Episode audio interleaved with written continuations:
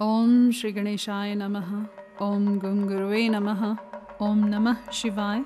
शिवजी सदा सहाय। शत्रुद्र संहिता, अध्याय चार। वाराह कल्प में होने वाले शिवजी के प्रथम अवतार से लेकर नवम ऋषभ अवतार तक का वर्णन।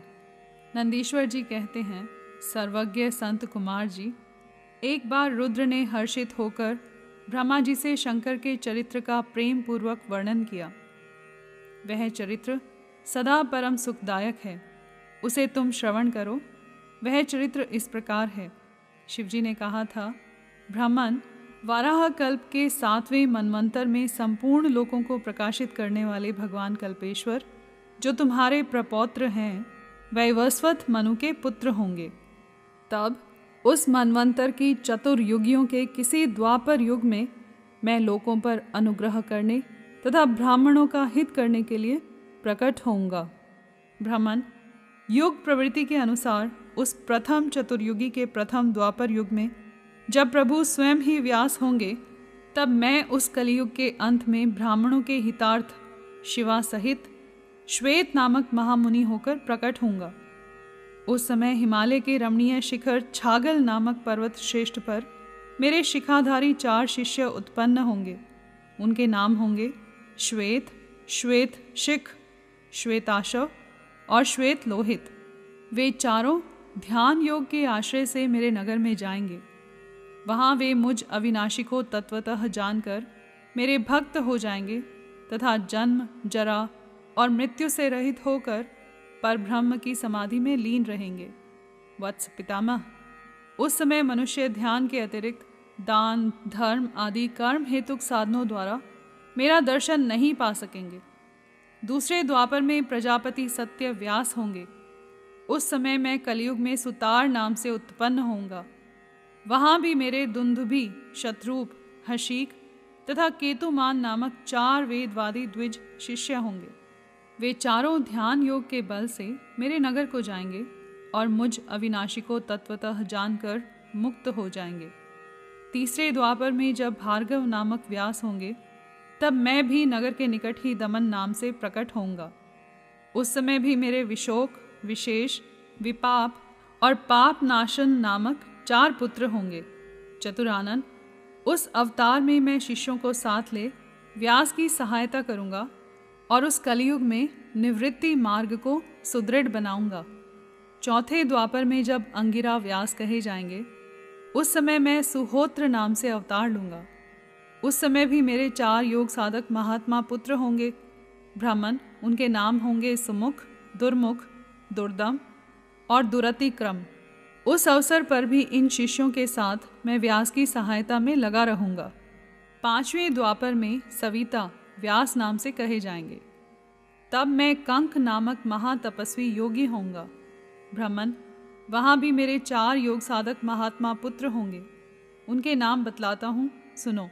सनक, सनातन, प्रभावशाली सनंदन और सर्वव्यापक निर्मल तथा अहंकार रहित संत कुमार। उस समय भी कंक नामधारी मैं सविता नामक व्यास का सहायक बनूँगा और निवृत्ति मार्ग को बढ़ाऊँगा।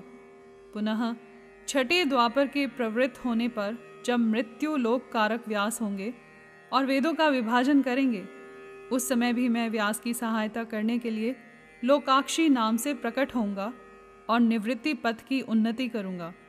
वहाँ भी मेरे चार दृढ़वर्ती शिष्य होंगे। उनके नाम होंगे सुधामा, विरजा, संजय तथा विजय।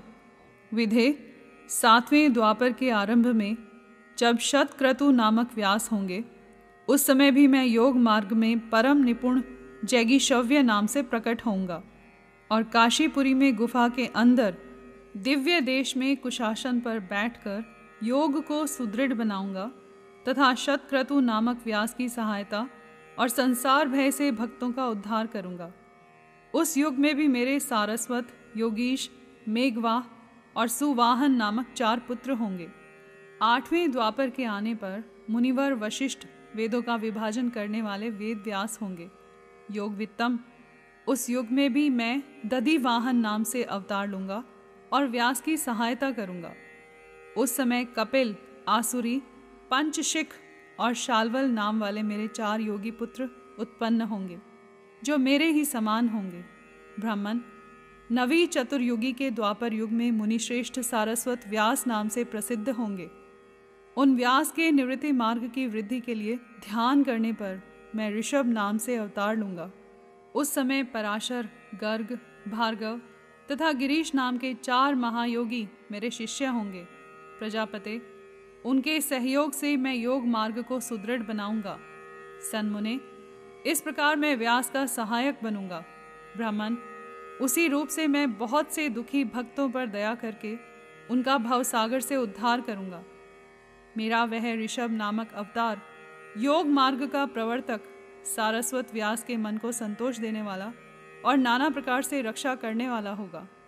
उस अवतार में मैं भद्रायु नामक राजकुमार को, जो विष दोष से मर जाने के कारण पिता द्वारा त्याग दिया जाएगा, जीवन प्रदान करूँगा। तदंतर उस राजपुत्र की आयु के सोलहवें वर्ष में ऋषभ ऋषि, जो मेरे ही अंश हैं, उसके घर पधारेंगे। प्रजापति उस राजकुमार द्वारा पूजित होने पर वे सद्रुपधारी कृपालु मुनि उसे राजधर्म का उपदेश करेंगे। तत्पश्चात वे दीन वत्सल मुनि हर्षित चित्त से उसे दिव्य कवच, शंख और संपूर्ण शत्रुओं का विनाश करने वाला एक चमकीला खड़क प्रदान करेंगे। फिर कृपा पूर्वक उसके शरीर पर भस्म लगाकर उसे बारह हज़ार हाथियों का बल भी देंगे।